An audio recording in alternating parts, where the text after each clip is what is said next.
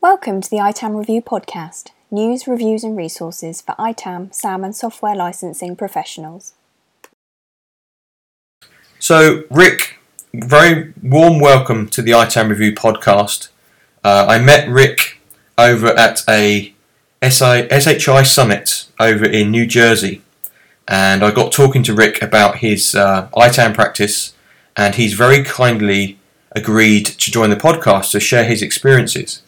So, so welcome, Rick. Do you want to introduce yourself um, and to, to the listeners? Good morning, Martin. Thank you for inviting me to the podcast. It's a, it's a pleasure to uh, be speaking with you today. Uh, I am the manager of global IT assets for the Hershey Company. Uh, some of my responsibilities include managing Hershey's global strategy for IT asset management, including hardware and software. I also manage the company's IT asset portfolio, um, IT asset chargeback, and IT asset audit process. Cool. Okay. And I remember specifically, Rick, we were talking, we had this uh, open workshop and we had a number of end users talking about different issues they had. And I remember specifically you talked quite uh, proficiently about your hardware reclaim process and the fact that you, you had it, you, what, to, to put it bluntly, you had it nailed from, from what I could remember. So, um, could we could we delve into that a little bit? So you've said I've I've got your bio here, and you've said that uh, you've improved the asset recovery and asset utilization by automating the recovery process for offboarding employees and recovering and redeploying assets. And this is what you're describing at the summit. You were talking about how you, uh, you know, if if somebody was um, finishing their career or they were moving on or whatever that you had a great way of reclaiming assets. So for the for the for the listeners and for the ITAM review audience, could you perhaps share what the process is? So let's say that I've just left Hershey. What's what's the process? Sure, I'll give you a, uh, a little bit of a background. We've had a policy in place for a number of years that the manager was responsible for reclaiming uh, the equipment that an end user had when they were leaving the company uh, for whatever reason what we found is that that policy was not being enforced. So when a policy is not enforced, it tends to be just a suggestion. So we looked at ways to automate the process for reclaiming assets for uh, individuals who were leaving the company. So what we did is our system is connected through SAP. When an individual terminates from the company, uh, their individual record in SAP is set to inactive. That inactive status then sends a notification to our system. Um, our system identifies that that individual is leaving the company, and we send a notification, an email notification directly to the manager identifying what assets that individual employee has. And then we also send a service request out to our support team to schedule a time with that manager to go and collect those assets. So, so who who owns the? Um, so this is all kicked off from the SAP process, and then kicks over to you. That's correct. So, so who who owns that SAP process? Is that HR? Uh, HR, yes, HR owns the process. We have an offboarding process that a manager goes through when a um, individual has decided to leave the company. Um, and to kick off that, that process, it starts within within SAP. Right. So, assuming that that's accurate, then everything's gets you get notified what via email or something. Yeah, we get a uh, we get a feed uh, direct into our, our system, and it's identifying when an employee moves from an active status to an inactive status. It's a it's a control that runs every evening um, that, that we have coming over into our system. Right. And do you mind me asking what what system you're using for that? Sure. Um, we use BMC Remedy's AR system. Um, Okay. It's a system that we've had in place for a number of years. Um, it was built probably 13, 14 years ago in the in the original configuration, and we've made um, significant changes to the system and platform uh, to adapt as our as our business needs adapt. Right. Right. So that's that's almost um, and and you you have a service desk in addition to that. We, we do. We have a we have a service desk um, that is separate outside of the uh, outside of the process. So anyone calling in um, can link directly can link directly to the service desk for issues, concerns, problems, those type of things. Which then would kick off a, a separate request. Um, Right. So because because many people would use BMC for the service desk as well, wouldn't they? But you're using it for uh, asset register. Yeah, at, at one point in time, uh, everything was integrated on the AR platform. Um, over time, the service desk went into the SAP CRM solution um, and moved out of the AR system as they wanted to increase additional functionality. Um, you know, being that being that our system was 13 years old and 13 years and, and continuing um, in, in age, they had separated from the, the AR platform and went uh, to align in the SAP side. Cool. So say I've um, using our example again, I've left your company. Uh, so the the note goes to my manager saying this is what we thought Martin had before he left the company, and then what happens?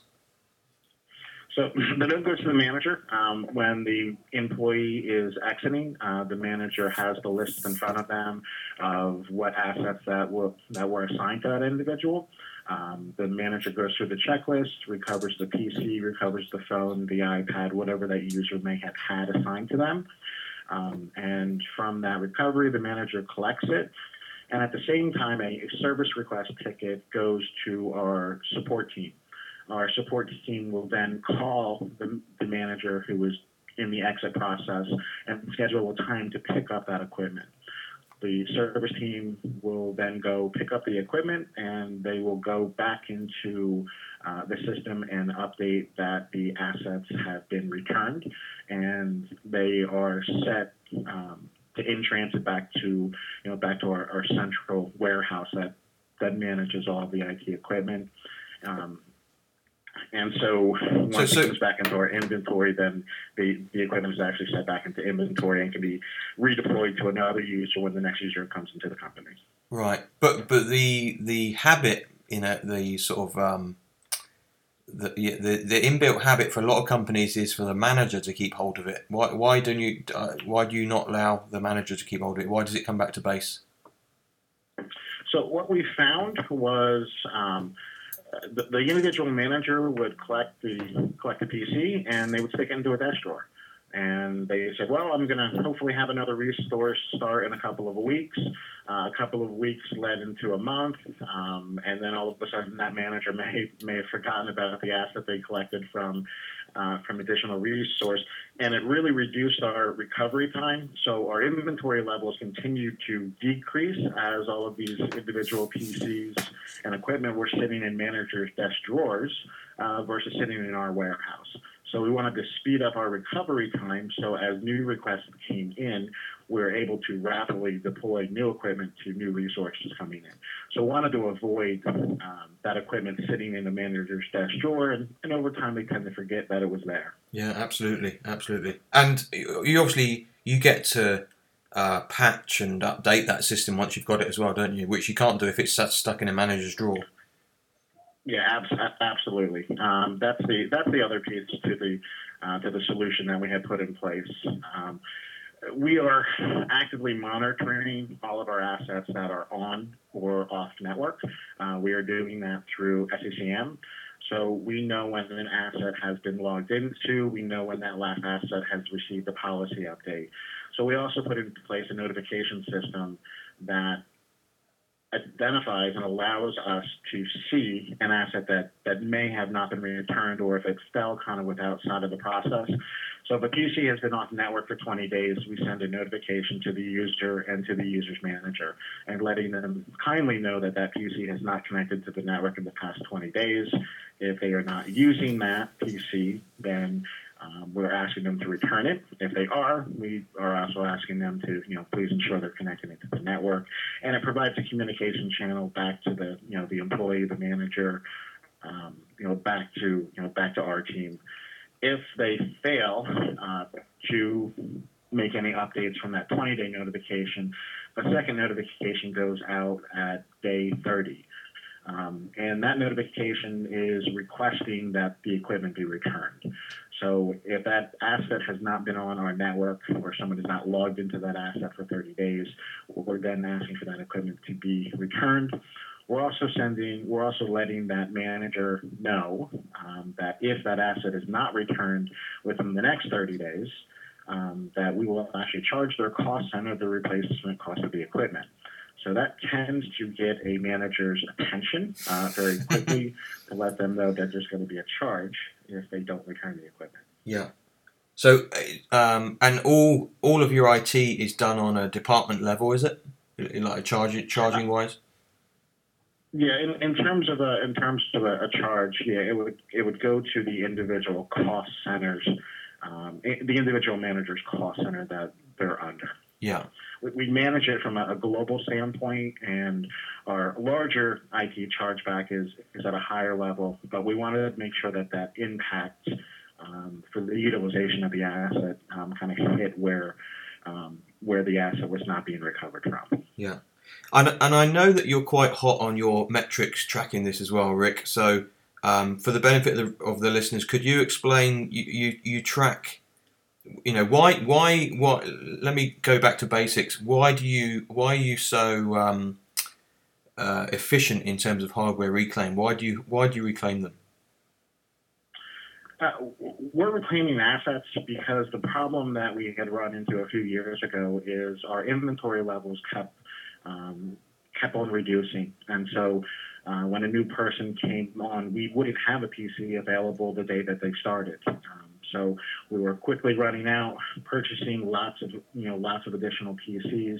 That was driving up additional costs for the company, while all of these unutilized assets were sitting out in managers' desk drawers and sitting out within within the departments collecting those allows us to avoid um, any additional purchases of assets and really increases our percentage of utilization on the assets that we have already purchased uh, within within our system.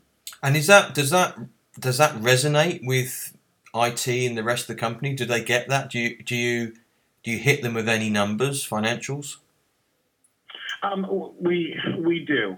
So last year, um, 2014, we had a cost of avoidance of, of right around a million dollars. Um, so that number is tracked at a, a, monthly business review on the assets that we are recovering uh, through this process, the the, ass- the cost avoidances that we have in not having to purchase additional new assets. Um, so last year was right, right around a million dollars is what, what our cost avoidance was, that we didn't have to go out and purchase new equipment by having a good recovery process in place. Right and I and I don't care how big your company is. A million dollars is a million dollars, isn't it? I mean, that's people's jobs. That's uh, that's a lot of money. Yeah, we've we've gotten to the point where um, the asset team um, is is basically a zero cost to the company. So through the processes that we've been able to put in place, um, our team does not cost the company any money um, based on you know cost avoidance and savings. Uh, that we have put in from from disposal of assets, so that's something we're really proud of. Yeah, right. Uh, bottom line, we, we don't cost the company anything. And just out of interest, for, for people that are just starting out on this journey, Rick, how long has it taken you to get to this level of maturity? And I say maturity because I consider you what you describe as quite a mature uh, practice. So, so for us, I think it starts in having sound processes.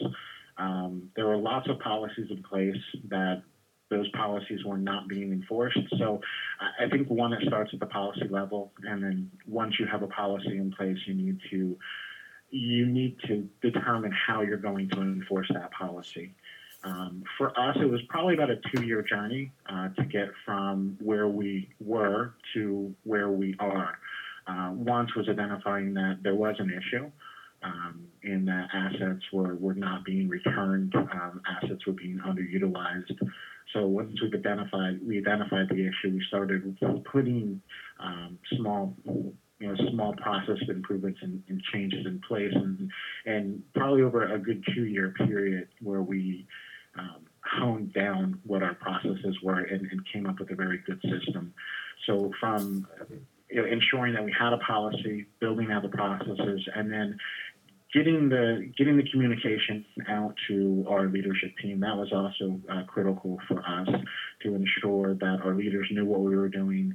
Um, that the individual departments that we were going and sending updates and requesting information from that that was that was critical for us so having that leadership support um, allowed us to you know, get to the end state that where we are today cool and your asset tracking as I understand it, it goes beyond just laptops and hardware. You're tracking mobile devices as well. And I notice you're doing some smart stuff around data plans on mobile for the company. Could you explain what you're doing there and how that works? Yeah, absolutely. Um, one of the one of the pieces that that we realized after implementing the PC asset tracking was mobile phones were also being recovered as a part of this process. Uh, the one piece that people were overlooking was that data plans, once a person had left, they would collect the phone. Uh, the phone would go back to our telecom department, but no one was actually uh, terminating those data plans. So uh, for us, the you know at, at, thirty dollars a month per person per phone, uh, those charges kept on kept on hitting, and no one was no one was really looking at uh, terminating those charges. So we built in a process through our, our asset recovery uh, repro- process that when a mobile device came back, um, we were also terminating the data plans for those devices as well. Cool.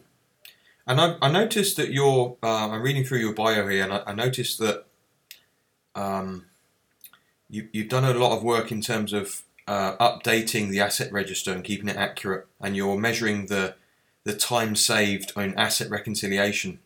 Can you describe uh, and and you got a lot of detail here in terms of improved asset tracking and uh, PC ownership assignments and um, uh, you've got what's it, automated in transit notification process SLA for assets moving from one location to another.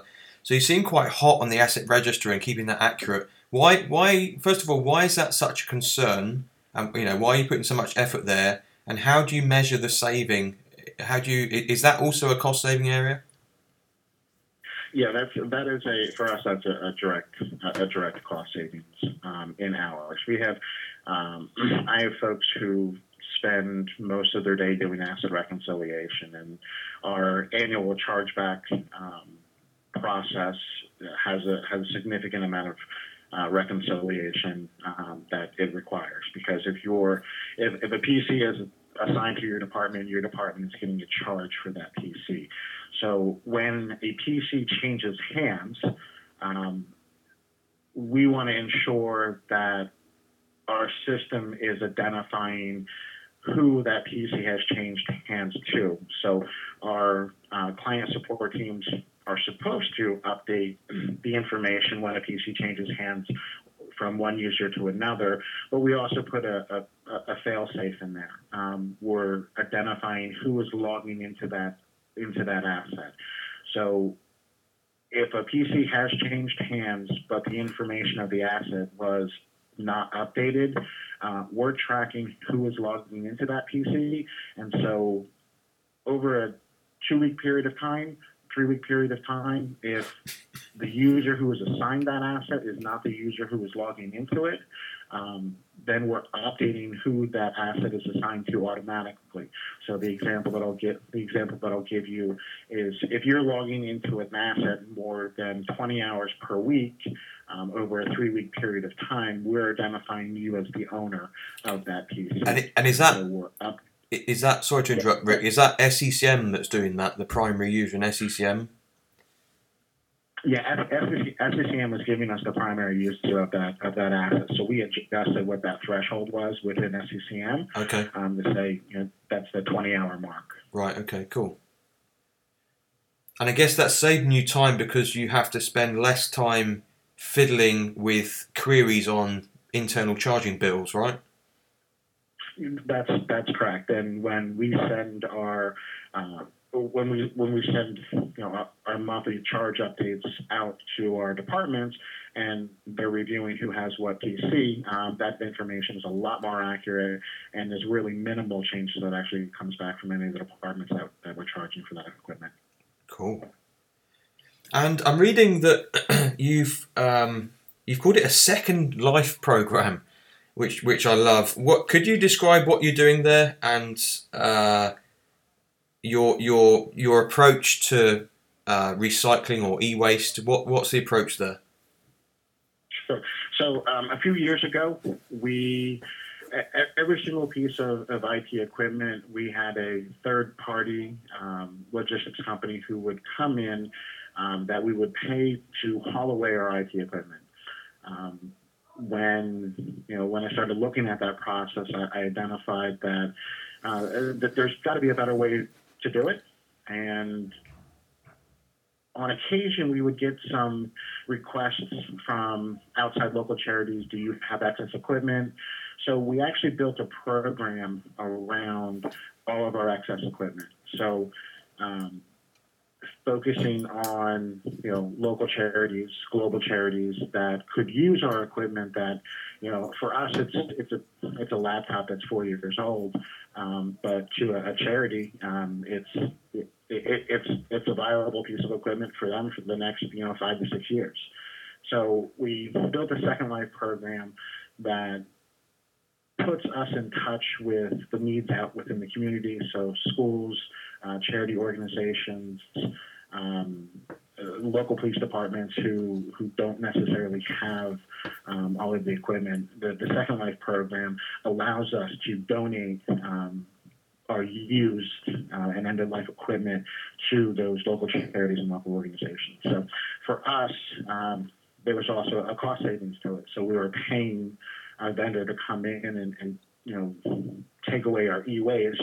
Um, instead, we were able to find second homes for you know for our end of life IT equipment. But which is which is awesome. Um, I, I love the approach, but you also surely have your data protection and your licensing and stuff like that to, to worry about before. Say I, I've using my example before. I've just left the company, and you're going to decide that my laptop is end of life because you've presumably got some sort of criteria or age of machine, and then let's say that you pass it to a local police department. There's certain things you need to do before you do that. What what are the fail safes you have there to make sure you're you're you're acting properly? so w- what we do is we have a, um, a mill standard uh, wipe procedure, uh, and we're actually wiping those hard drives uh, three times and then we will completely re-image that hard drive as well uh, with a with the donation image that takes it basically back to the to the original OS that was purchased okay. with uh, the PC. Right. We so it's like it's like the OEM OEM version of the operating system or something. Yeah, that's correct. Um, we also have a process that before any donations are made, um, our IT security team will come down and they will audit um, any piece of equipment that we have going now. Most of our donations tend to be, um, you know, 20, 30, 40 machines at a, at a time. So our security team will come down, uh, they will test uh, against the equipment, and then they will, you know, certify that the equipment is ready for, for donation. So um, the wiping, the security audit, um, those things allows us to, um, to, to enact that program. Yeah. And I, I can just imagine that some of your kit that you consider out of date would be like state of the art to some of these companies. Um, so I'm yeah, sure I'm sure they're absolutely. I'm sure they're very happy to receive it. So it's a great it's a great program.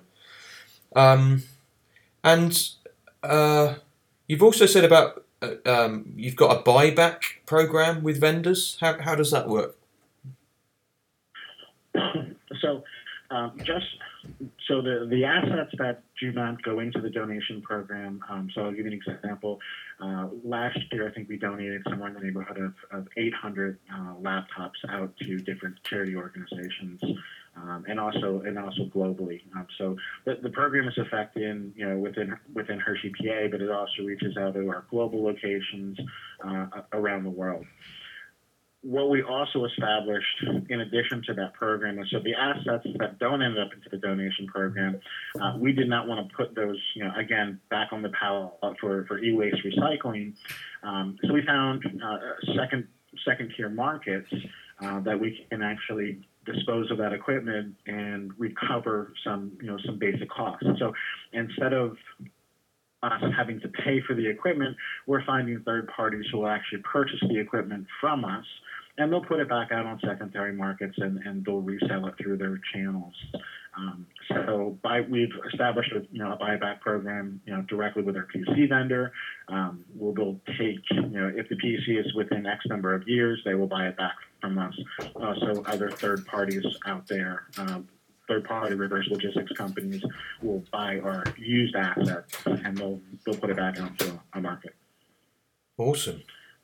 Um, so for, for us, the, the, the second piece is um, last year when we had a, a 3,000 uh, unit PC refresh, um, it we had absolutely no disposal costs, you know, for those assets that, that, that came back. So it was a huge win um, for our company. We eliminated more than you know more than eighty five thousand dollars in, in e waste in in just one project. Yeah, and and just for for perspective, what's the um, could you tell us the sort of size of the environment um, that you're managing and the number of team the, the, the number of people you have in your ITAM team? Sure. Uh, the size of our environment, we're, uh, we're less than 10,000 units. Um, so, you know, seven to seven to 8,000 is a, a comfortable range on the, on the PC side. So less than 10,000 units. Um, our ITAM team is made up of about seven individuals. Um, that the ITAM team is, is more than more than just um, you know asset management. We also have we also have purchasing uh, in there, and we also have IT audit uh, for assets. So um, purchasing, we have about two individuals, uh, two and a half individuals who do purchasing for our team, and then um, I have a person who is dedicated full time to audit of hardware and software, and then I have a, a full person who is dedicated to chargeback and asset uh, reconciliation. Right. So you're actually doing the procurement within ITAM, are you? We are. Right. So from uh, so from from purchase to end of life, we manage uh, we can manage the full life cycle. Cool. And I'm, I'm also reading here about the fact that you've got on hand inventory levels. What, what does that mean? What does that mean in your context? So we look at um, everything that is kind of purchased for us globally. And instead of you know going out and purchasing for every single request, we, we batch our requests.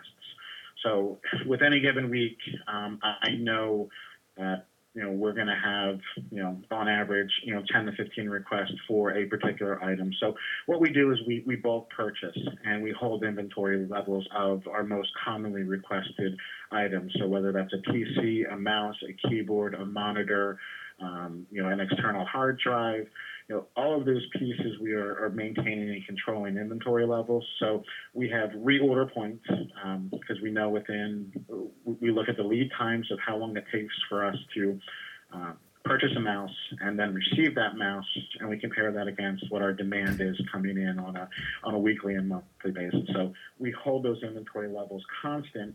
That whenever a user uh, requests an item, that we can have that item to that user um, in, most cases in less than less than eight hours.